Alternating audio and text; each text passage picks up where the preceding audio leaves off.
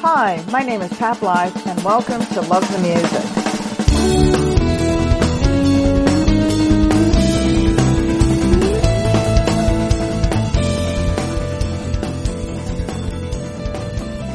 Today's date is Tuesday, February 16th, 2021. Thank you for tuning into Episode 4 of the Pandemic Interviews, Conversations in a Changing Time. As most of you know, I'm a photojournalist. I love being around, photographing, listening to, and observing people.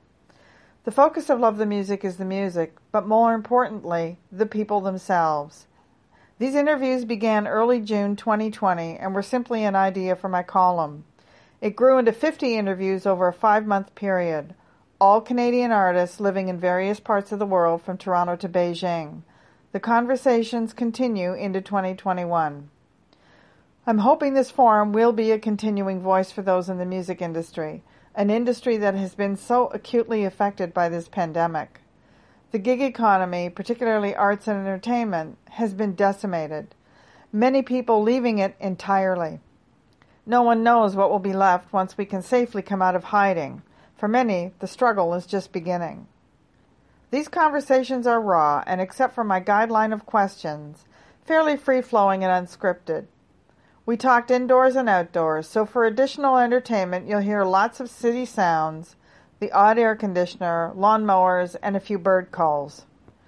Future podcasts will include the band April from Hamilton, blues artist Cheryl Lescom, the multi-talented Indigenous artist and author Tom Wilson, drummer Davide Dorenzo, David Hines, the band Courage My Love, Samantha Martin, Shakura S'Aida, Tim Bovacanti, The Dream Boats, violinist Victoria Ye, Ottawa band The Peptides, singer-songwriter and now DJ Julian Taylor, Pat Silver from Sing Toronto, jazz pianist and producer Eddie Bullen, Brandon Gregory from Drop Top Alibi, Kirk Reed from The Reed Effect, Gord Depp from The Spoons, transplanted Toronto artist Ember Swift in Beijing, and so many more.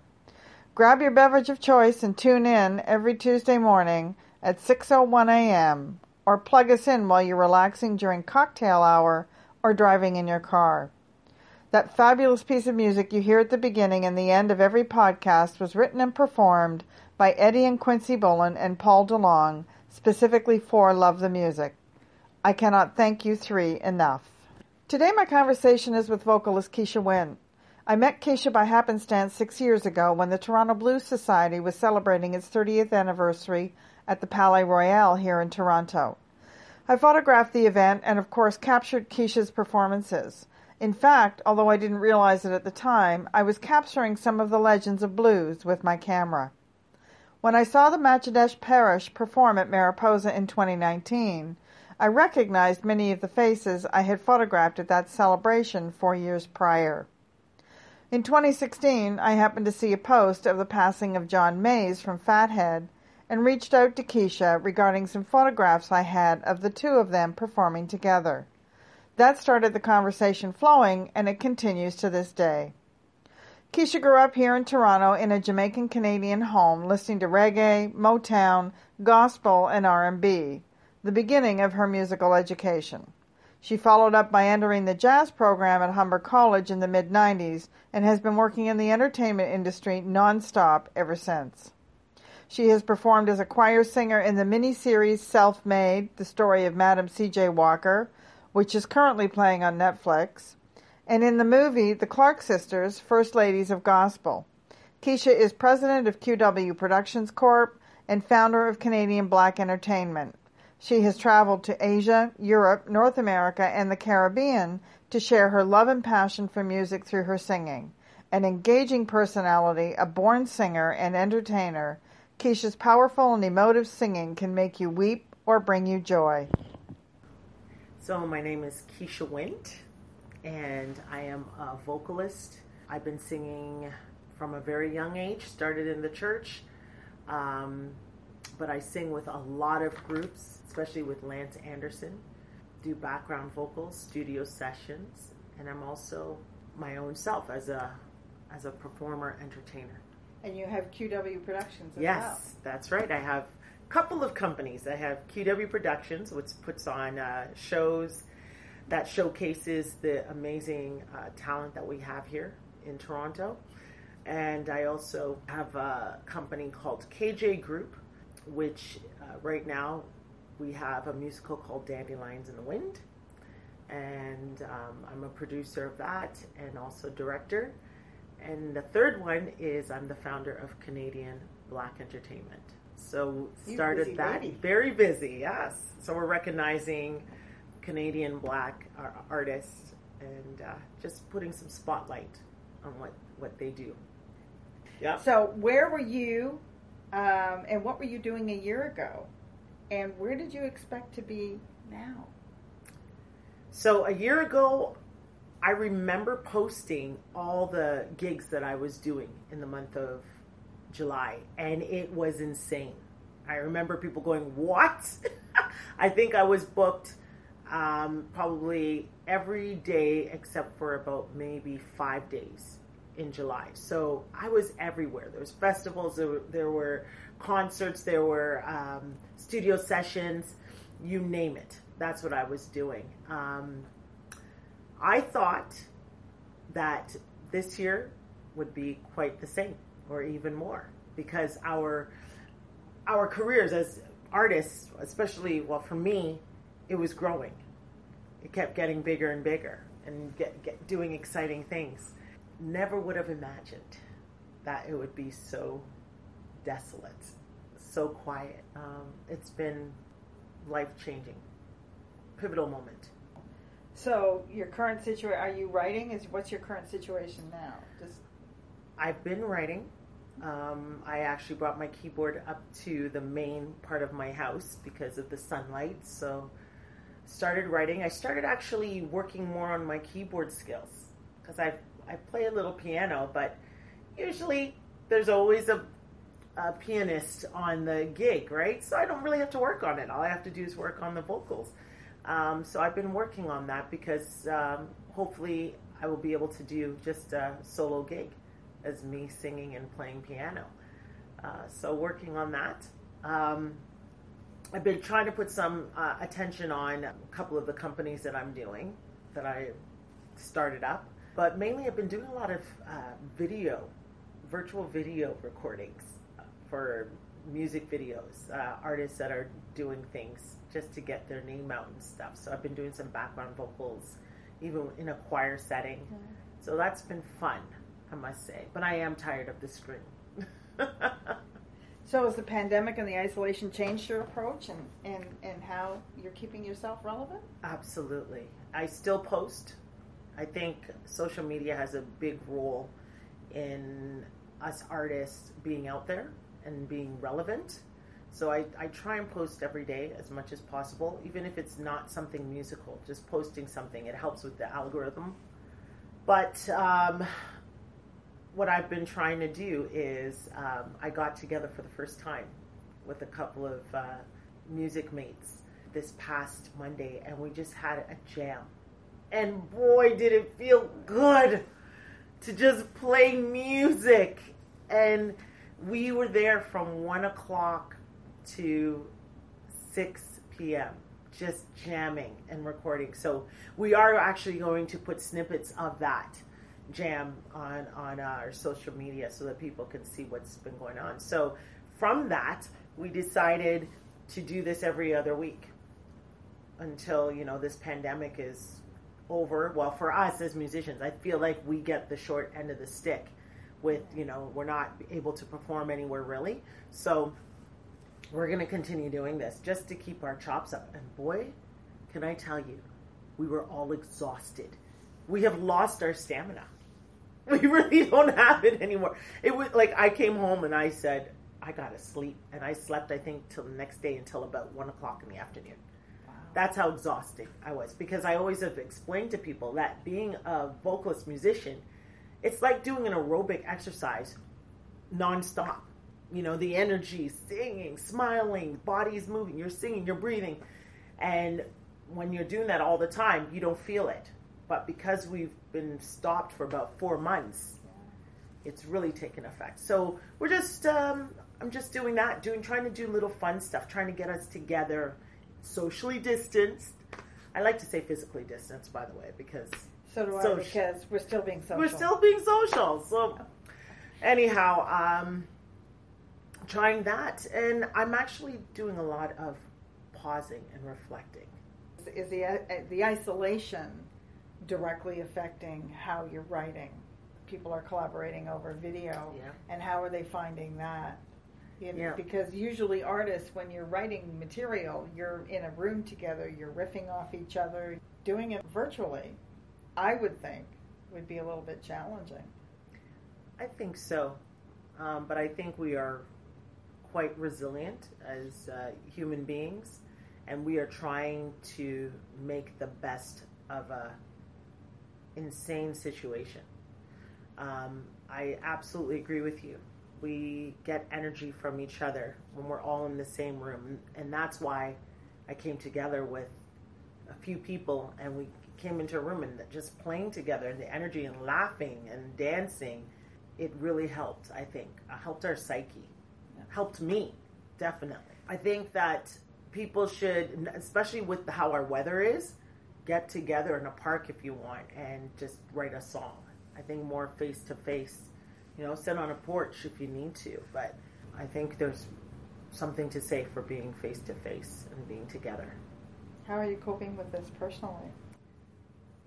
I thought I was doing well. I must say, the first day that the government announced that we're in isolation mode, I panicked. I freaked out. And then hence came my garbage day videos. I saw those.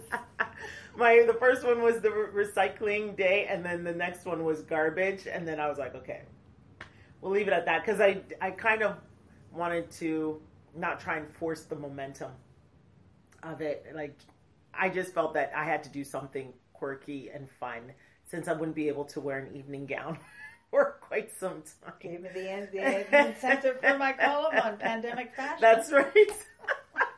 And actually, it started a little trend because there was people, I can't remember where it was, in East Gwillimbury, where they started doing it, a garbage day dress-up thing where they dress up and go and take the garbage out. And I think there was somebody that actually gave money as a reward to anybody who had the best costume when they went out.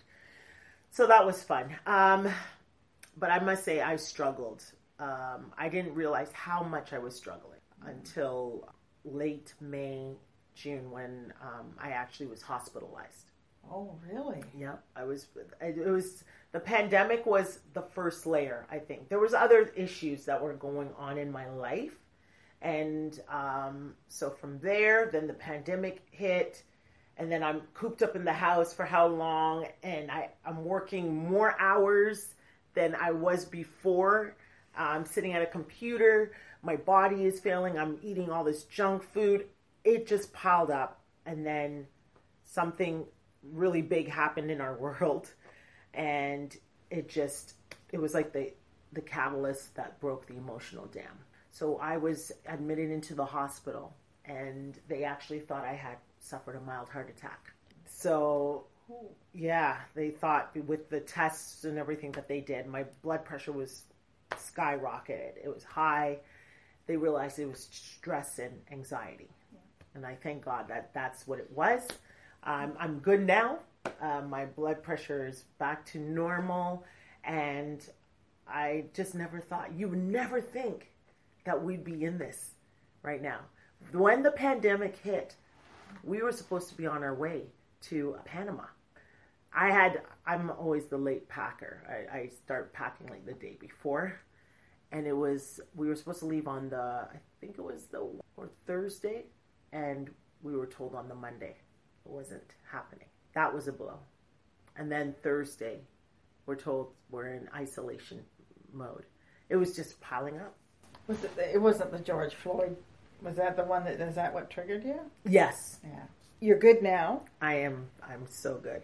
And you had your live jam session. I did. So that's really lifted your spirits up, which is great. Oh, yeah. Anyways, live performance is pretty key to artists and the development of their careers. So, and of course we don't have any now, as far as live in front of a full-blown audience.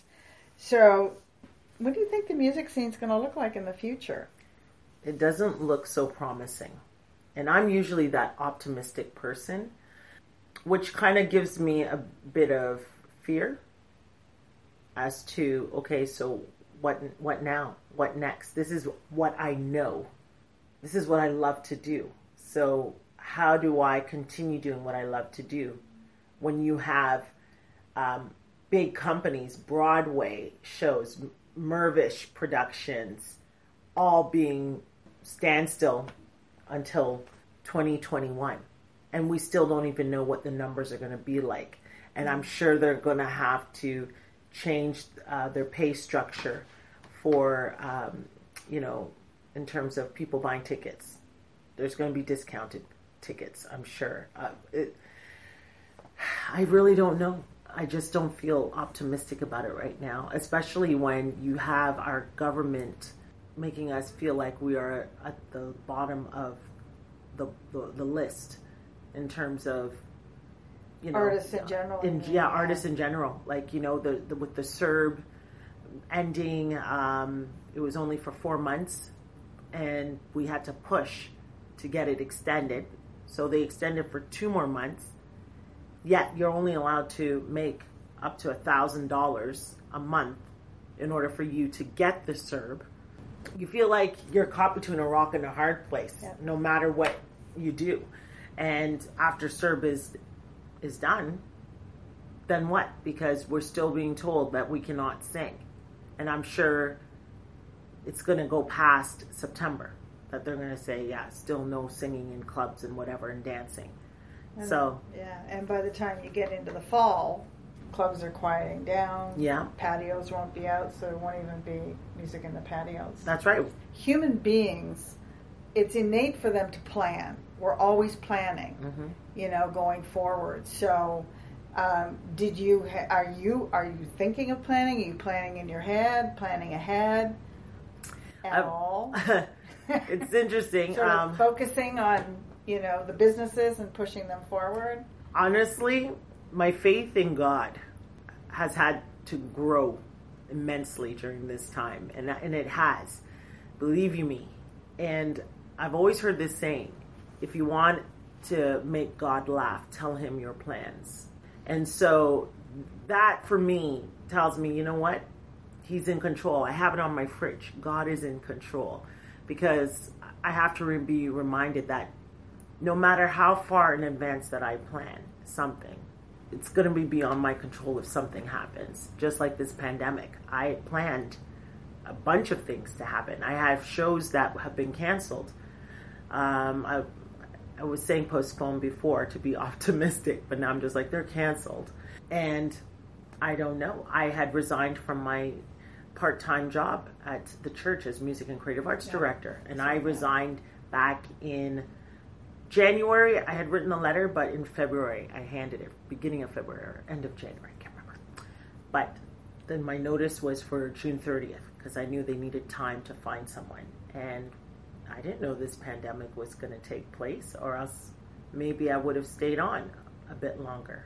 But I have really nothing planned. I'm just kind of observing what other production companies are doing to see what happens. Because at this point, as a musician, single mother who, you know, has a house and expenses and stuff, I cannot be putting money into things like I used to, right? And a lot of times, as a producer, you're putting money into things and you're not getting any money in return, very rarely. But you're doing it because you love what you do. So I have to think wisely in that situation and try and manage and just see what happens. And then if things start to pick up and could see that people are wanting to come back into a venue with no issues, maybe they have to wear masks until a vaccine comes into play. But that's hard for us singers, because we're the ones apparently that are spreading droplets. So, yeah, no plans. How's your motivation been? Meh. Good monosyllabic answer. I like that. That brings us into our first musical break. Keisha has just recently released her new single, Black Shoes. Performing with her are her bandmates Shamaka Ali, Duff Music, Roger Williams, and Joe Palawan. Individually, these musicians have performed with Chaka Khan, Al Green, Shakura S'Aida, Julie Black, and the Delphonics, to name just a few. Black Shoes is a metaphor, written to bring into focus the issues people of color have faced from slavery to the present day. It is our hope that this song will raise questions and understanding as we continue to strive for positive changes within government institutions to ensure equality for all.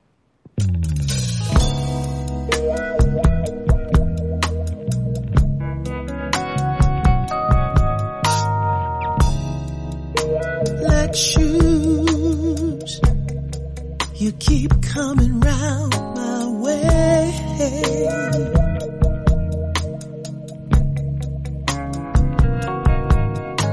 You're looking so fine, even carry a shine, but you're really not our kind.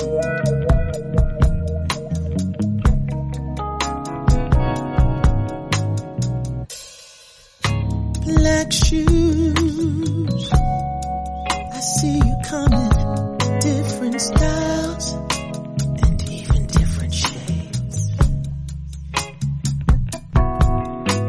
Seeing you in the light, I could tell by my sight, you never were about the fight.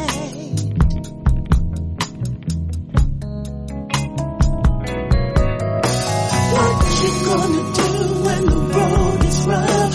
What you gonna do when you stand in mud? What you gonna do when the ride gets tough? What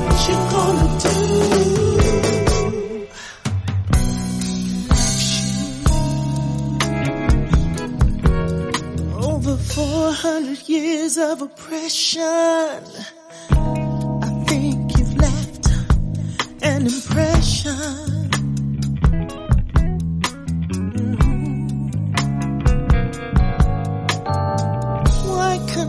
When you're so quick to hurt, trusting you is not an option.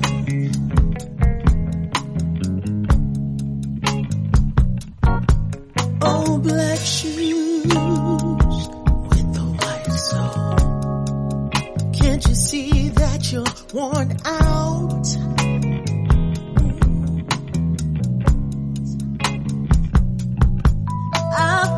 You've been used and abused. You don't even know who you are anymore.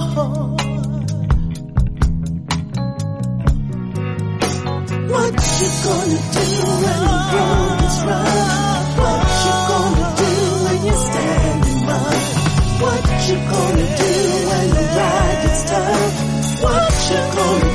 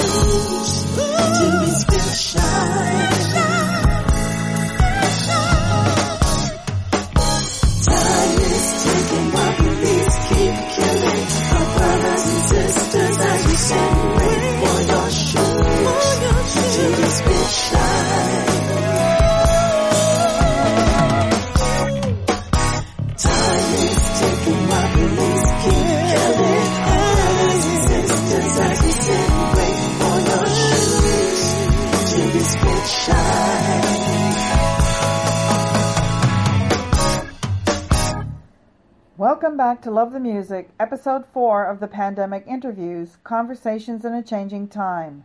We just heard Black Shoes, the latest release from Quisha Wint. You are listening to a pre-recorded interview I had with Keisha back in July 2020. Do you think anyone could have possibly have been prepared for something like this in their career, especially in the music industry? I mean, they're always telling us, be prepared, but could anybody really be prepared? I don't think we've ever seen any, like, I've never seen this in my lifetime, that you're told that you have to stay in your home because this is a life and death situation of this coronavirus, right? And I think for musicians, when you are a full-on musician, that this is what you do for a living, it's very hard to be prepared for something like this because I feel we do not get paid enough for what we do. So we can't really put a nest egg aside and say, okay, for a rainy day. It's usually, like for me specifically, I know that as soon as about December 20th hits, gigs are like stopped until probably maybe February.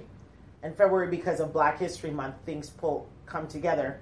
But the issue is that I have with Black History Month and people putting on Black History Month events, they don't pay much. It's like, oh, can you do this as a pro bono or can you do this for free? So the whole of February is a lot of things are pro bono mainly. And then March things start to kind of pick up. So you've got like 3 months of nothing. And then when you hit March, you're trying to catch up from whatever credit you've used to pay bills and whatever. It's just this cycle. So the cycle we've been living in. So no one would have ever thought that this pandemic was going to happen and we should be prepared. That's my personal experience. But this is why I think a lot of musicians are now looking at a full-time job of some kind. Thank goodness a lot of my family and close friends, they were not affected because of the type of jobs that they have. School teachers, one is works for a bank, one works as frontline at a hospital, one's a cop. You know, none of them were affected.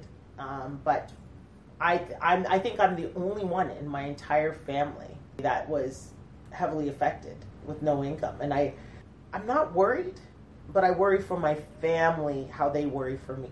So I could see my mom is quite, you know, she'll send me more food. 64, my mother's 90, she still worries. Right? They never stop. They never stop worrying. What do you think it's going to take to get people back out to see live music? A vaccine. Which they still don't even have one for HIV. I'm not sure how fast they're going to get one for the coronavirus. It keeps changing. Absolutely. I think vaccine. And also for the government to say, okay, life is back to normal because, you know, like how you said, you don't really watch TV. I don't really watch TV. I stopped watching TV. I actually just started turning it back on January 1st when my family came. There was never a TV in this room until January 1st of this year. And I will turn on every now and then if I'm cooking something, but I cannot watch the news. And the news puts fear into people's minds. Social media puts fear into people's minds. So with that, and I'm not negating the fact that that we should be wearing masks. Yes, we need to be wearing masks. But there's an entire level of fear of how they put that information out that makes people just get an anxiety about it and fearful, so they're not going to want to go out to venues at this point. I remember when the pandemic hits, I went to Walmart to go grocery shopping. And I swear I went down an aisle and this couple looked like they were going to scale the shelves to get away from me. And I had a mask on. They had a mask, but they were just terrified. And I'm just like, I'm not kissing you. I'm not hugging you. We're just in the same aisle. Fear is the new 4-letter F word. Oh, big time. That's a good quote right there. I love that. Can I post that? Oh, sure. Oh, yeah. Put your name on that. One of the questions I have, most musicians rely heavily on touring and selling their merch at various events. Do you think charging for live streaming is going to be the new normal? Because they're starting, that's what that's building up to. They're actually starting that already. Charging for live streaming, and also maybe working that in with some cross promotions or sponsorships. Yeah, I think they both have to go hand in hand, because when you buy tickets, you know that certain amount of people, that ticket belongs to one person. When you charge for a live stream, you don't know how many people are in that home viewing. You would hope people would be honest and say, oh, I'm going to pay for 3 tickets because there's 3 people in my home. But I would have to probably say 9 times out of 10 people are probably just buying 1 ticket, and everyone who's there benefits from seeing it. So I'm not sure how artists are going to be able to make a viable income that way. It's something, but I don't think it's sustainable. Especially when you have things that are on live stream, we know that it can be ripped off and shown again somewhere, right?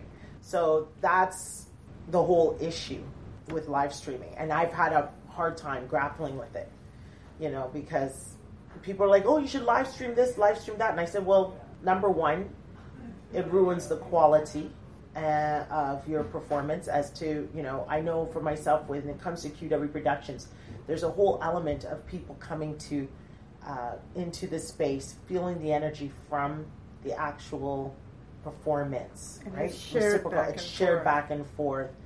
The sound quality. I don't know what your speaker system is like at home, or if you're listening to it on a computer. You know, all these things, and also the eating at the same time while watching the show and getting up and dancing. It's this whole package that you're missing when you're watching a live stream at home. And also you can turn it off. Someone can call, interrupt, you pause it. It's not the same. It's not the same at all. So I forgot to mention that I have been doing a couple of vocal lessons as well. People have approached me and I'm like, but I actually love doing it. So I've been doing that from home through Zoom chat. So I have one vocalist in Antigua who I met last year. Yeah, and she wanted some vocal lessons, so I'm training her. And I have a friend's son out in who lives out in Aurora, and somebody else who lives out in Ajax, a man who's in musicals and stuff like that. So seems like that's the direction things are heading for me. I just haven't promoted it because it's still up in the air for me. Is this something I really want to do full time? So some of the research that I started looking at different things and what was happening in the music industry online, and sort of Googling a few things. One of the interesting things I found, the sale of musical instruments. Yeah. Actually have skyrocketed. Online sales of musical instruments have skyrocketed. Not only that, but people are starting to pull, you know, I used to play the recorder 20 years ago, or I played the flute, or my guitar's been in the corner, you know, collecting dust or whatever. So there's pulling it out, starting to relearn these instruments all over again. So with all of this going on, one of the things I thought, is there going to be a new renaissance in music? People experimenting more, people maybe changing the type of music that they play. It's almost comparable to what happened in the 60s, because the music was very reflective of the day as well. Even if you take out the whole Black Lives Matter and all, just remove that, just with the pandemic alone, it's just been a huge change for everybody. Yeah. Now you add in everything that's going on around us with the protests. So is the music going to reflect that? Do you think there's going to be a new renaissance? People trying new, different things, experimenting? Absolutely. I think there will be a lot of that. I also think that because music is so therapeutic, very healing, as to why people have started to return to an instrument. I think life, the entire world has been and we were forced to stop and put a pause and to reset ourselves. And so a lot of people have just been working. And because of the pause, they realized, wait a minute, let me pick up an instrument. I have the time now to do that. And I'm hoping that it's a revelation as to the fact that music is needed. It is powerful. and this is why people love it. You no one can ever tell me. I don't think I've ever heard anyone tell me or ever heard someone say that they do not like music at all. There's a different taste and flavor for anybody and everybody. But music is universal. It's going to be a big revelation to a lot of people. It is a universal language for sure. And it's a language that unites all cultures, absolutely. Everybody. Look at Woodstock. You look at the picture of Woodstock, somebody posted somewhere, 500,000 people all sitting peacefully. Yeah. Different races, colors, religions, whatever. Everybody came together in one field, 500,000 people for, 3 days of music. Yeah. And it was peaceful, entire thing. Yep. On a piece of farmland. Yeah. Just, in the middle of nowhere. Nowhere. Really. In mud. I remember Cheryl Lescom telling me that she was on her way. She was on her way to Woodstock and she was hitchhiking and some guy picked her up and she said, "Well, I just never made it." Do you think this is going to encourage more collaboration with musicians? Yes. And even one step further with venue owners. Everybody needs help. Everybody's in the same boat. Yeah, but I think venue... Yeah, you're right. Well, it depends on who's funding the venue. If they have the money, I don't think they would really care as much. They would do away with certain things. But if they don't, then yes, I think there could be some collaborations depending on the relationship you have with the venues. So that's a good point because I have a great relationship with the venue that I do a lot of the QW production shows. The Lula Lounge. Yeah. So that I haven't heard anything from them in months, which is kind of scaring me because I don't know what's going to happen to their establishment. They were just in the middle of renovations to make it a bigger room. So cannot be every man for themselves, so to speak. Like venues, if you want us to come, let's work out a deal, right? Don't start charging mass amounts of money to rent out the place now. Let's try and work out something. Maybe you take the bar and we take the door, something just to offset costs and stuff, and because the struggle has been crazy. I took my son to the barber last week. The prices are like ridiculous. The price was $40 to cut my son's hair, and he's 13. $40. So this is what we're in. Yeah. This is the type of life we're in now. Everyone's going to skyrocket their price, where I feel that everybody should try and bring their prices down, and let's try and build back up small. So yeah, I think the collaborations would be a great idea, depending on the relationships we have. I think the most help will be the musicians more than venues. Venues usually have a backing, some kind of insurance policy or whatever. Musicians don't. So we're going to be the starving musicians, quote unquote, trying to make ends meet. My fear is that we go back to just accepting anything, which when I say accepting anything, I'm talking about pay, like almost next to nothing, which will now set a precedent and allow venues to say, well, we'll just pay you this because so-and-so came in here and did it for half the price, so we're just paying you that. And on that note, it's time for some music. This next song we'll hear is a beautiful vocal arrangement on Hold My Head Up High from Keisha's first album, The Journey.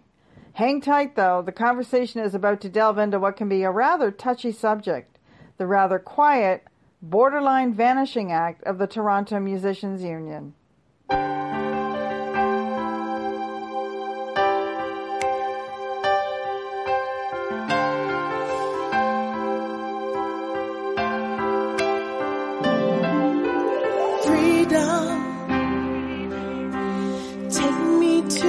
Natural high where I can see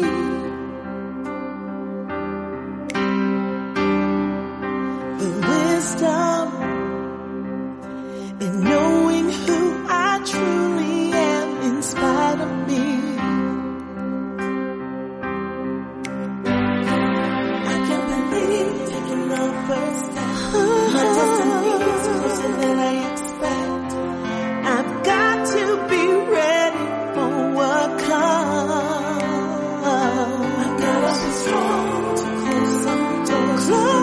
door to doors. I've taken steps forward. My past is gone. The future is here. I have no fear. I lift up my head to the sky.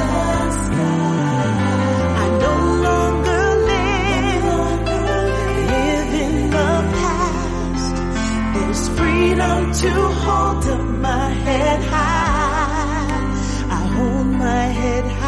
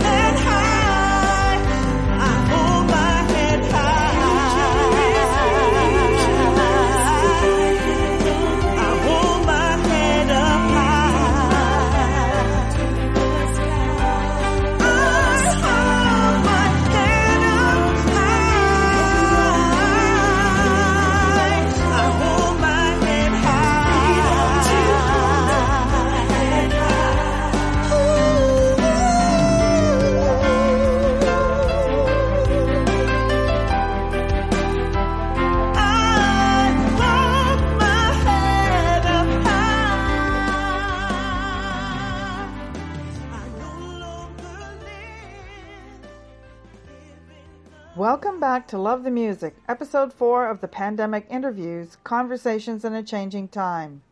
We just heard Hold My Head Up High from Keisha's first album, The Journey. You are listening to a pre-recorded interview I had with Keisha back in July 2020. And on that note, that's a really good point, because somebody else that I was talking to during these interviews, they said that a lot of blame has been put on the music business as a whole for undercutting musicians, more and more and more. Yep. And his theory was that actually musicians are doing it to themselves. A band was booked into a venue to play, and the venue owner said, well, you know, I can only pay you this much. I know that we agreed on this, and this is a few $100s less. Well, what would happen is the band would accept that, and then the band was booked somewhere else. The venue owners would talk, and the venue owner A would say, well, you're paying them, $1,000, man, I got them for $600. Exactly. And so they had the venue owner come back and say, well, you played with him for $600, so I'm going to only pay you $600. So it started going down. But the bands started undercutting themselves to the point where now you have the tip jar. And quite honestly, the union wasn't really doing much about it either. I was just about to say that. So there's a couple of issues that you stipulated. Yes, musicians have been undercutting ourselves. And what's happened is the younger generation, they want the gigs. So we all know it takes time to get into the music industry. So they want to get those gigs and invite all their friends and stuff like that. So what they do is they undercut.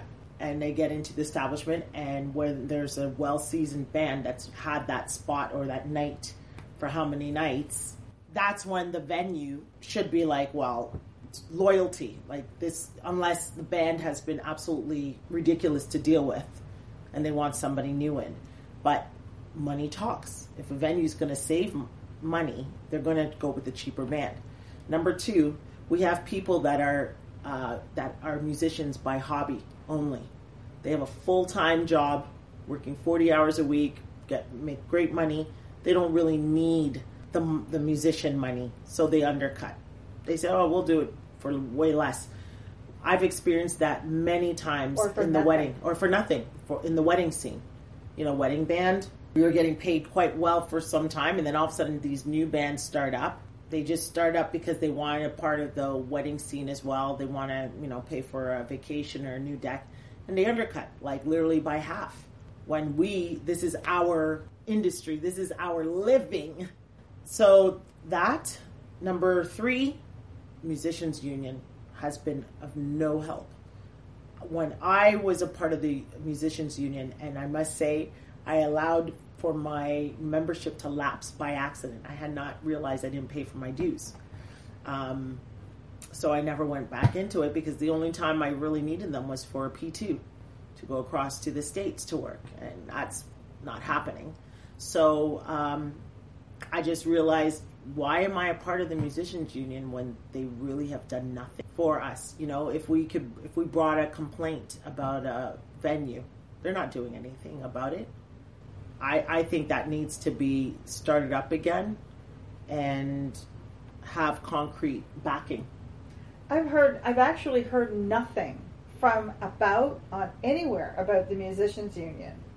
They're quiet. It's like a dying thing. The one group of people that should be standing up for all this, in my mind, should be the musicians union, and they haven't said a word. No, during this pandemic, the CERB, nothing. There has been absolutely nothing. Unison has been front and center. Yeah, but the union itself has. I've heard nothing. Nothing.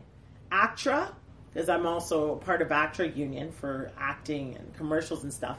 They've been very vocal. Mm-hmm. They've been going out and battling for actors, which is what I would have loved to seen the Music Federation do for us as musicians, and they're doing nothing. And it's the question is ridiculous. Why? You've got all those musicians. You still got a lot of musicians out there paying their dues, and the union doesn't seem to be doing squat. Yeah, and I have who plays trumpet for a lot of musicals and stuff, and he told me that the musician union is very good for that line of work when you're in the pit, the orchestra pit, in a musical. That's why he pays the dues, because it's great, because you have a retirement fund, pension, all that stuff, right? Yeah. But still, a lot of us don't. So one area I've heard, of all of the organizations that should be making a lot of noise, I would have thought the musicians union would have been on top of this and fighting for things like CERB at the federal level. Going back to collaboration among musicians, everybody seems to have their own sort of little pockets. So I'm wondering if those pockets are now going to sort of open up So I'm wondering if the musicians are going to start to break out of their normal molds and groups and maybe collaborate a little bit more, experiment a little bit more. Well, because you're a blues singer primarily. Yeah. With some gospel. Gospel and R&B. Yeah. Depends if that would include them in the 10-person bubble. But even you know what I'm saying? Yeah, I know. I'm just joking. But there's collaborations across Zoom as well. I mean, people are writing little bits and pieces, and they send it off to a friend and say, "Yeah, what do you think?" And it, you know, things start to gel. Yeah, I think for me personally, anybody who wants to write, I will write. And if it's a rock song, it's a rock song. If you know whatever comes out, I think there is definitely room for collaborations. Funny that you say that because this morning, as we are organizing and scheduling for our next few jams, this thought came to me. I said, why don't we use the time to write something while we're together? You know, let's come up with a new song. You know, this could be a whole new thing that evolves into us becoming some hit band down the road. I don't know, right? So why not? Let's get creative. We don't have to just do cover songs. Is it 3 or 4 of you that are jamming? There's 6 of us. Do you think this might be a golden opportunity for musicians in our own backyard? Because everybody's on the same playing field, right? Nobody's working. Mm-hmm. So nobody's got a whole lot of way. Those $300-400 tickets are not going to fly anymore, at least not for a long time. That's right. People want live entertainment. So is it going to make communities focus more on their community and the musicians within their own community? Is this a good opportunity for the musicians to shine? You know, everybody says go local. And so if you've got 20 or 30 people in an audience that can be safely distanced, they tell us to eat local, buy local. How about listen local? Yeah, I think that's a great idea. I never even thought of it that way, being more local, because I think as musicians, we're always thinking bigger, trying to get out there, to be seen by the masses, when really and truly we can do it in our own backyard. Even more so in the backyard. Yeah, I think we need to focus more. If it's the go local scene. Yeah, that's a great idea. You just put this idea now in my head. Maybe even do a drive-in somewhere. What have you learned from all this? That life is short, to live it to the max, to take more time out for myself, be patient, and not rush into anything. I learned a lot about myself during this pandemic. I learned a lot about myself, but I cannot really worry about something I have no control over. What will happen will happen. What I do know is that I will always love music. I will always love to sing and perform. And I think because of that passion and drive, something will come up where I'll still be able to do it and make a good living, honest living out of it. So interesting how everybody, and I say everybody in the most general form, they say they want to, I wish I could sing. I wish I could be a singer or a musician. But they don't realize all the work behind it and how hard it is to make a living at it. It's a tough life. It's a very tough life, but I would never trade it for anything. Living your passion, whatever it is, if it's an engineer, if it's working at McDonald's. 2 positives to come out of this, one personally and one professionally. Personally, I have grown immensely in my faith, and professionally, I have grown immensely vocally. Those are 2 things I've been working on that I love and sustains me in so many ways and has allowed me to be elevated. And I'm so thankful. I'm although the pandemic, yes, has had some serious blows to all our lives, there's a part of it that I'm feeling, thank you. I needed this. I needed this time of reflection. I needed this time with my son, to be with him. I needed this time to reflect on life. What am I doing? So I'm still trying to figure out what I want to be when I grow up. Oh, yep. Me too. You know. So everybody's got their favorite band, their heroes. Yeah. Who would be your dream act to open for? Chaka Khan. Ooh, nice one. I've been listening to quite a bit of her music lately, even the obscure stuff that were on the B side of an album. And I'm just blown away by her talent. Also, she did like one of my Instagram posts when I sang one of her songs. So I was taken back by that. So I would love to open up for Chaka Khan. Now, if this person was still living, I would say definitely Whitney Houston. But Chaka Khan would be incredible to open up for. And that's it. That's it. That is We're just it. Getting started, We're Pat. Just getting started. You've just listened to an interview I had with vocalist Quisha Wint back in July 2020. Many thanks to Keisha for the laughs, snacks, and a great conversation. Thank you, everyone, for all your support and sharing your time and inviting us into your cars, homes, and offices. If you'd like to continue listening to what these musicians have to say, follow me on Podbean or any one of the platforms you're using, and you'll be notified automatically when the next conversation is published. I am Pat Blythe, and you're listening to Love the Music. Have a great day and a wonderful evening.